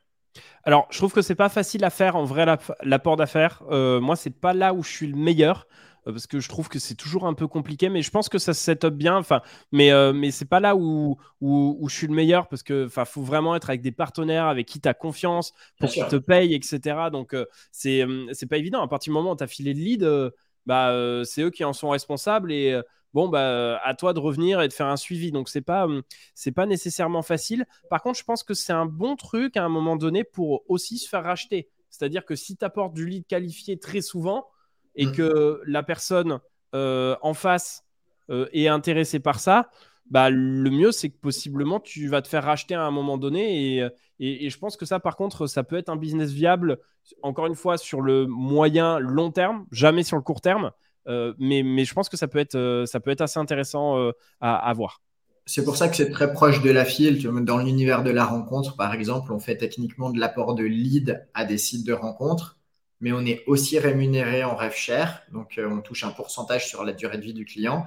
Et techniquement, tu vois, la, plateforme avec laquelle on bosse, on a un contrat euh, qui, euh, qui, stipule que si un jour on veut vendre le site, on doit les prévenir en amont pour qu'ils puissent se positionner sur le rachat du site. Ils ont un droit de préférence. Exactement, parce que évidemment que étant notre partenaire qui, qui, qui, achète et qui monétise 90% des leads, bah, euh, voilà, on a trouvé un accord qui évidemment est intéressant financièrement pour nous aussi, hein, mais qui permet de, euh, garantir en quelque sorte que avant même d'acheter, on ait une potentielle proposition de la plateforme avec laquelle tu bosses. Donc, tu as raison. Si tu deviens un très bon apporteur d'affaires pour quelqu'un, tu deviens aussi potentiellement une très bonne personne à racheter euh, dans, leur, dans, le futur pour ces personnes. Carrément. Cool. projet suivant. Mais je me rends compte qu'en fait, j'ai pas fait gaffe, mais euh, je voulais parler ici des, des DNVB. Euh, c'est Digital Native Vertical Brand. Et, euh, et c'est des boîtes, en fait, qui. alors, je sais pas depuis combien de temps ça existe, mais depuis pas si longtemps que ça. Mais en fait, ça touche vraiment au e-commerce. le DNVB, c'est vraiment vous trouvez un objet en particulier, vous aimez bien les, les, les vases d'une certaine forme et vous vendez en fait cette verticale-là qui est la verticale des vases.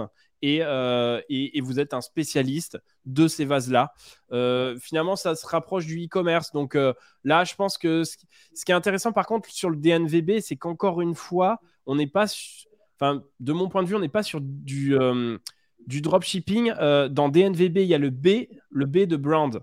Et, euh, et, en fait, là, c'est assez intéressant parce que on en parlait tout à l'heure. Il y, y, a vraiment différentes étapes pour lancer un projet. Et cette étape d'essayer de créer une marque, de, de, de, comprendre quel est son why, etc., sa mission, euh, je trouve que ça, c'est hyper intéressant. Moi, c'est un travail que j'avais fait sur, sur une de mes boîtes, en fait, euh, avant.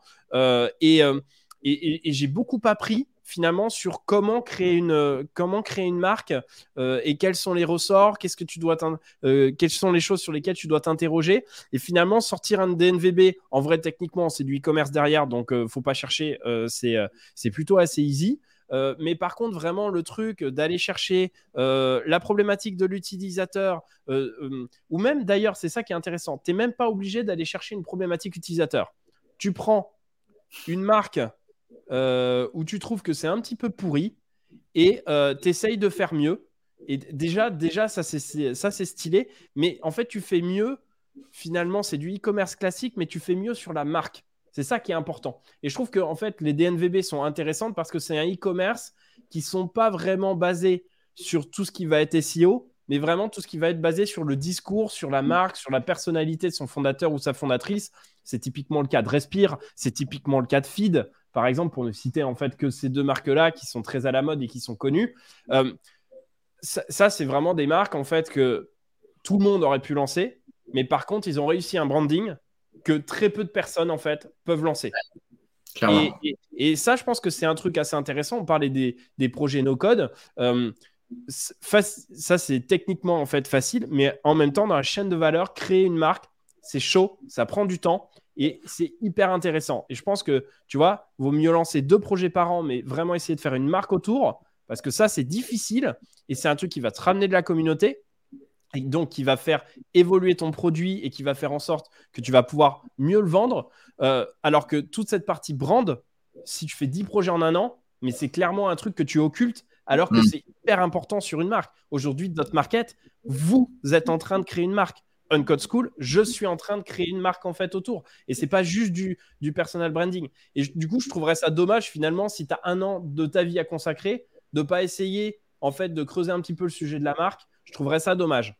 C'est tout ce que j'avais à dire sur la partie des NVB. Je sais pas si tu veux rajouter un truc. Non, on est d'accord. Je suis d'accord que lancer 10, DNVB en un an, d'ailleurs, c'est.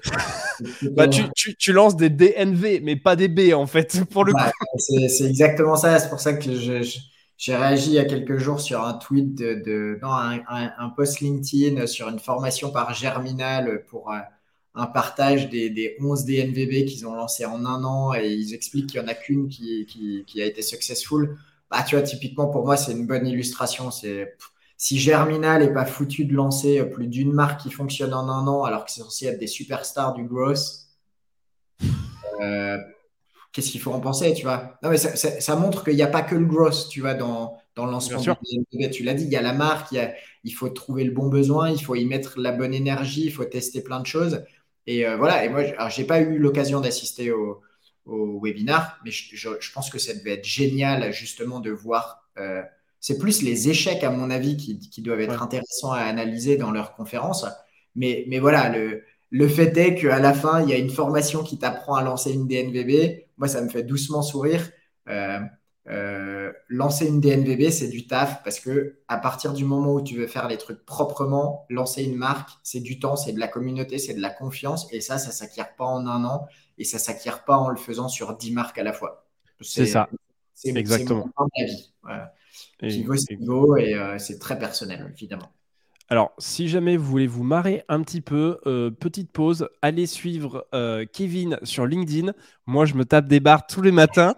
C'est un troll incroyable. Euh, également sur Twitter. Moi, c'est mon petit plaisir avec mon café du matin. Je cherche si Kevin a pas trollé quelqu'un sur LinkedIn. Et, ça, c'est très drôle. Donc, merci Kevin encore pour ces petits moments de bonheur que tu m'apportes le matin et, et auquel point je me dis, il me, j'ai envie à chaque fois de commenter euh, et, de mettre euh, un emoji en fait du mec qui rigole à chaque fois. Je me dis, ça fait pas très professionnel. On va être sur Facebook, donc ça sert à rien. Mais vraiment, euh, vraiment, c'est très très drôle. Donc, t'as peur de rien en vrai pour le coup. Il faut, rappeler que troller est pas forcément très intelligent et que des fois mes commentaires sont pas du tout intelligents. Mais la plupart du temps, j'essaye de le faire de manière constructive ou avec une petite blague, histoire que ça fasse juste réfléchir sur le sujet. Mais voilà, vous transformez pas troll, c'est pas non plus une super chose à faire sur les, sur les posts des gens. Non, mais justement, ça me fait marrer, mais tu vois, c'est ce que j'aime bien. Et, finalement, c'est aussi pour ça, enfin, on va pas faire une discussion sur LinkedIn, mais c'est vrai que, et en plus, on, va passer sur finalement l'autre projet qui est la, formation, tu vois. Euh, il y, a plein de trucs qui sont vendus euh, en ce moment euh, sur, sur plein de sujets sur LinkedIn et c'est vrai que euh, il y a un peu ce côté en fait autopromotion où finalement derrière tu dis il y a peut-être pas grand chose enfin tu, l'as dit encore une fois moi j'ai pas vu le truc de Germinal donc je sais pas trop. Mais je pense que tu le fais aussi avec du recul et je trouve que c'est assez intéressant la manière dont, dont, tu le fais. Bref autre projet euh, possible à mettre en place, euh, c'est celui effectivement de la formation. Euh, alors, pas nécessairement comme moi je le fais sur la partie bootcamp, parce que bah, pour être en train de, faire ça, un bootcamp en physique, ça se lance pas clairement en un mois, je peux vous le dire puisque je suis en plein dedans. mais par contre, sur de la formation en ligne, ça, c'est des choses, si vous avez des compétences particulières, bon, c'est assez facile à faire. Euh, si possible, apporter un peu de valeur. Euh, le nombre de formations euh, qui, qui, ont aujourd'hui très très peu de très très peu de valeur et qui, qui se concentrent finalement à faire un gros PowerPoint en reprenant 3-4 formations à côté. je trouve que ça apporte peu de valeur. Il paraît que c'est rentable. Donc, j'en ai, j'en ai parlé. Effectivement, la formation en ligne, vous n'avez pas de locaux à payer. globalement, c'est sur des montants qui sont plutôt assez élevés. Hein. On n'est pas sur des formations à 25 euros, sauf si vous allez effectivement sur du Udemy, où là, ça vaut carrément que dalle. De, mon point de vue, je ne vois pas trop comment tu peux, tu peux en vivre. sur Udemy, j'ai déjà entendu deux, trois personnes, mais aujourd'hui, ça, paraît assez compliqué. C'est bien pour un lead magnet à la limite. mais mais, mais, mais sinon, ouais, la formation, ça peut vite être quelque chose, euh, je pense, en dessous de 1000 euros. Il y a plein de gens qui sont prêts à dépenser euh, cet argent si jamais vous avez vraiment fait un gros personal branding et vous êtes une star dans votre domaine.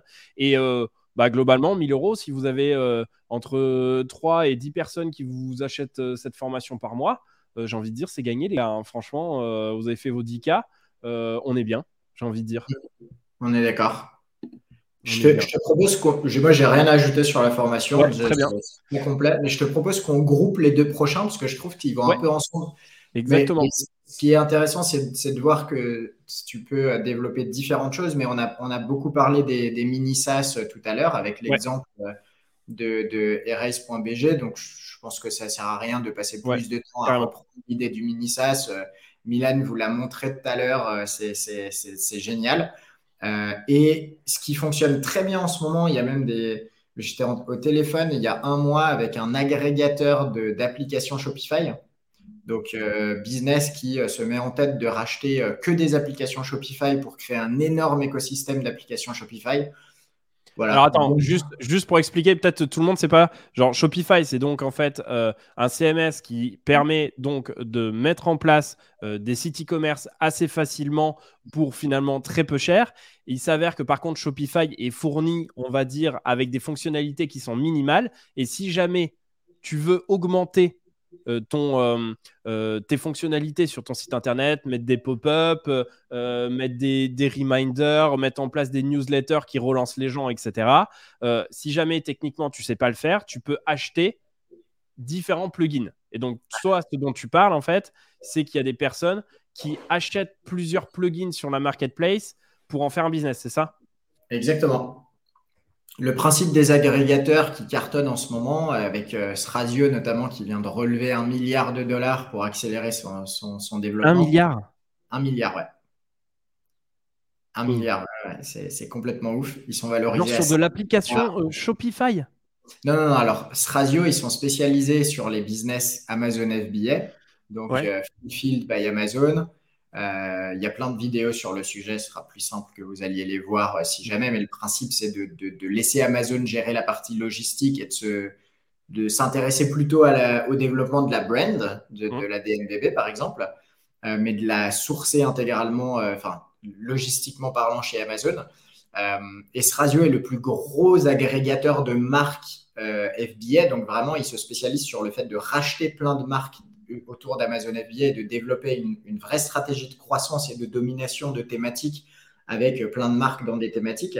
Et, euh, en fait, bah, étant donné que ça fonctionne très bien pour eux, ça a créé plein d'idées euh, et il y a plein d'agrégateurs qui se sont lancés sur le même modèle, mais ça a aussi ouvert la porte à des agrégateurs qui se sont dit, bah attends, Amazon FBA c'est déjà bien blindé, qu'est-ce que je pourrais créer d'autre comme... Euh, comme modèle d'agrégation. Et donc, par exemple, les applications euh, Shopify, les applications WordPress, euh, les. Euh, qu'est-ce que tu as mis les, les, les, extensions Chrome. En fait, il y a des agrégateurs, tu vois, qui se spécialisent maintenant un petit peu dans tous les domaines et qui veulent devenir des ogres de, de l'application plus CMS. C'est ouf ça.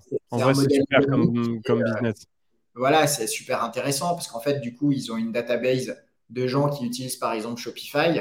Euh, derrière chaque application qu'ils vont acheter, ils vont pouvoir la proposer à cette audience déjà acquise et faire du cross-sell. Enfin bref, c'est évidemment génial, ça demande beaucoup d'argent, mais tout ça pour dire que euh, il y a des vraies opportunités de création de, business euh, sur ces plateformes-là, de ce modèle-là, et qu'en plus, il y a des vrais potentiels de revente Évidemment, par contre, il faut les développer. Donc, encore une fois, développer un business et au bout d'un mois, au bout d'un mois, ça ne vaut pas grand-chose. Mais par contre, quand tu sais qu'il y a des agrégateurs qui s'intéressent à la thématique dans laquelle tu bosses, c'est bien de se dire que tu en fais ton business principal potentiellement, parce que tes options d'exit euh, deviennent vachement plus excitantes pour le futur. De ouf, de ouf. J'ai pas grand chose à rajouter parce que franchement, ta présentation elle était, parfaite dessus. On termine, on a encore euh, trois projets. On va, essayer d'aller plus, euh, plus rapidement parce que c'est vrai qu'on est déjà à 1 heure, à 1h35.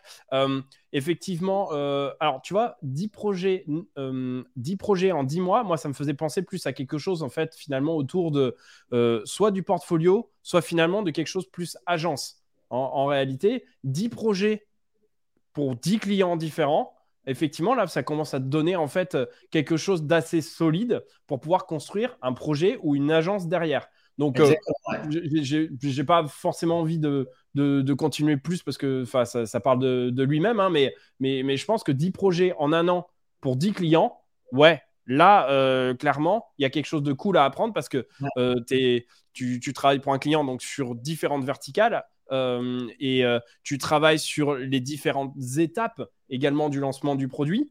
Donc en vrai, euh, si tu veux apprendre à lancer des projets et que tu sais pas trop ce qui va marcher, bah franchement, va voir des gens qui eux ont envie de lancer des projets qui vont te payer pour ça. Tu apprends comment est-ce qu'ils font, tu vois leurs erreurs et tu lances ensuite ton projet. Et je pense que ça, en vrai, aujourd'hui, c'est un bon moyen de développer ses skills et en même temps euh, de, se laisser un peu de marge de manœuvre et puis de faire des sous en attendant. Je trouve que ça, il n'y a pas grand chose à dire de plus, mais globalement, euh, c'est classique. Mais euh, voilà.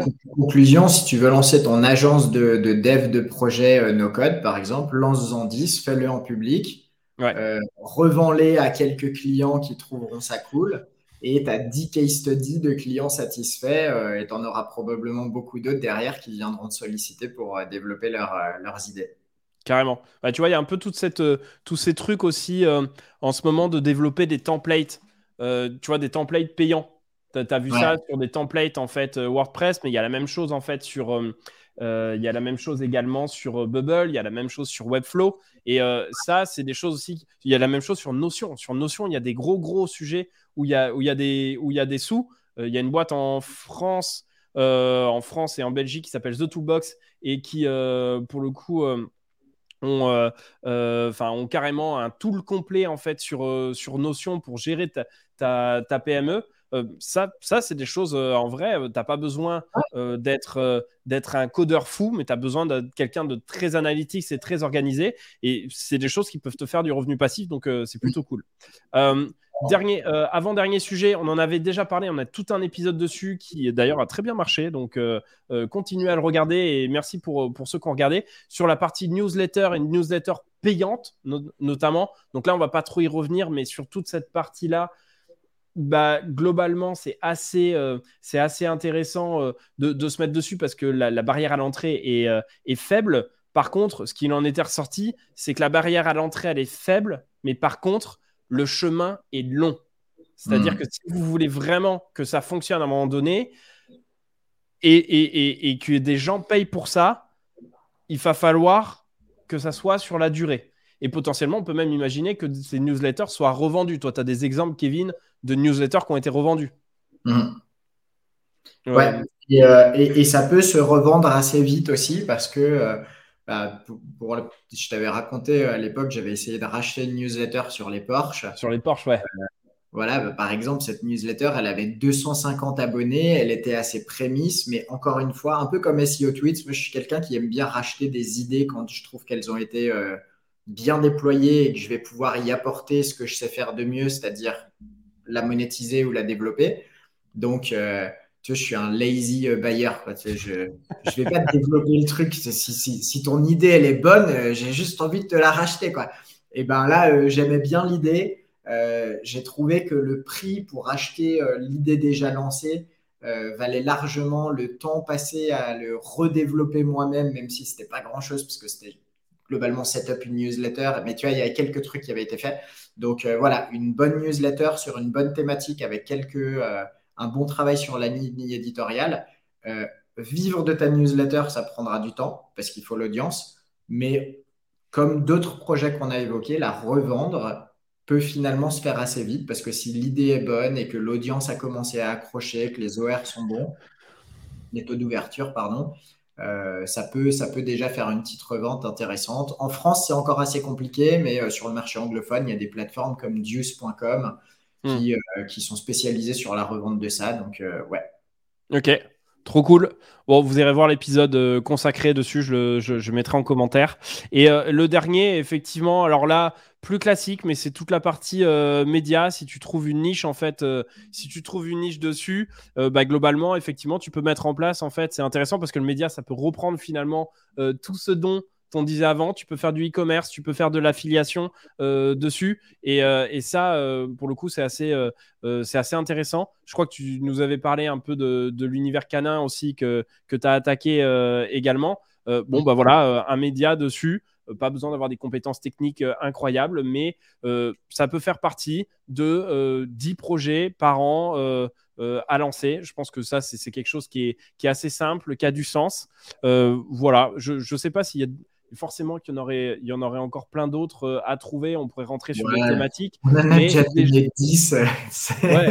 déjà 10, euh, ça vous donne quand même des idées sur euh, quoi partir et, et, et, comment, démarrer, comment démarrer un petit peu. Quoi.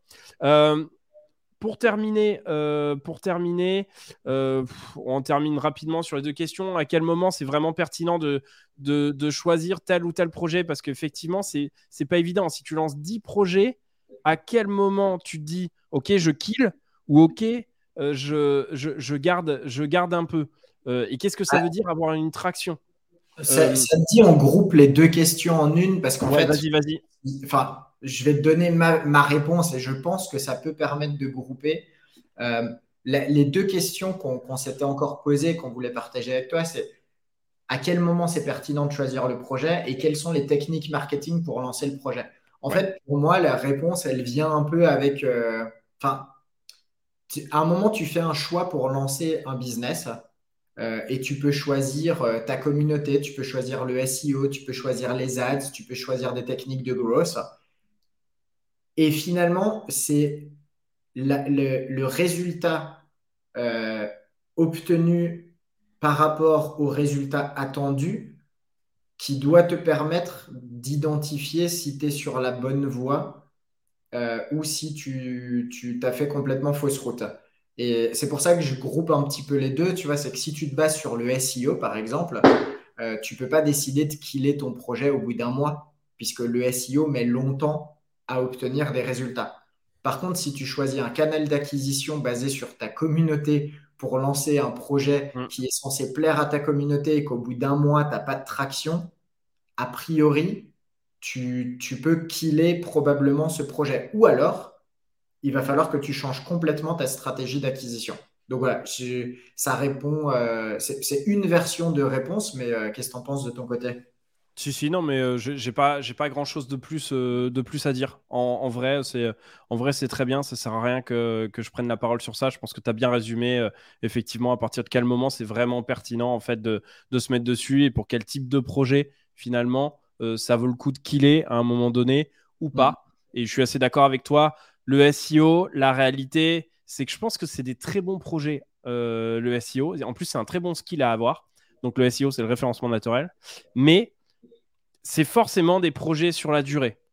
Euh, en fait, ce qui est génial, c'est que le SEO, c'est des projets faciles à lancer si tu aimes bien un peu écrire, mais c'est des projets qui sont difficiles parce qu'il faut avoir les reins solides pour tenir longtemps.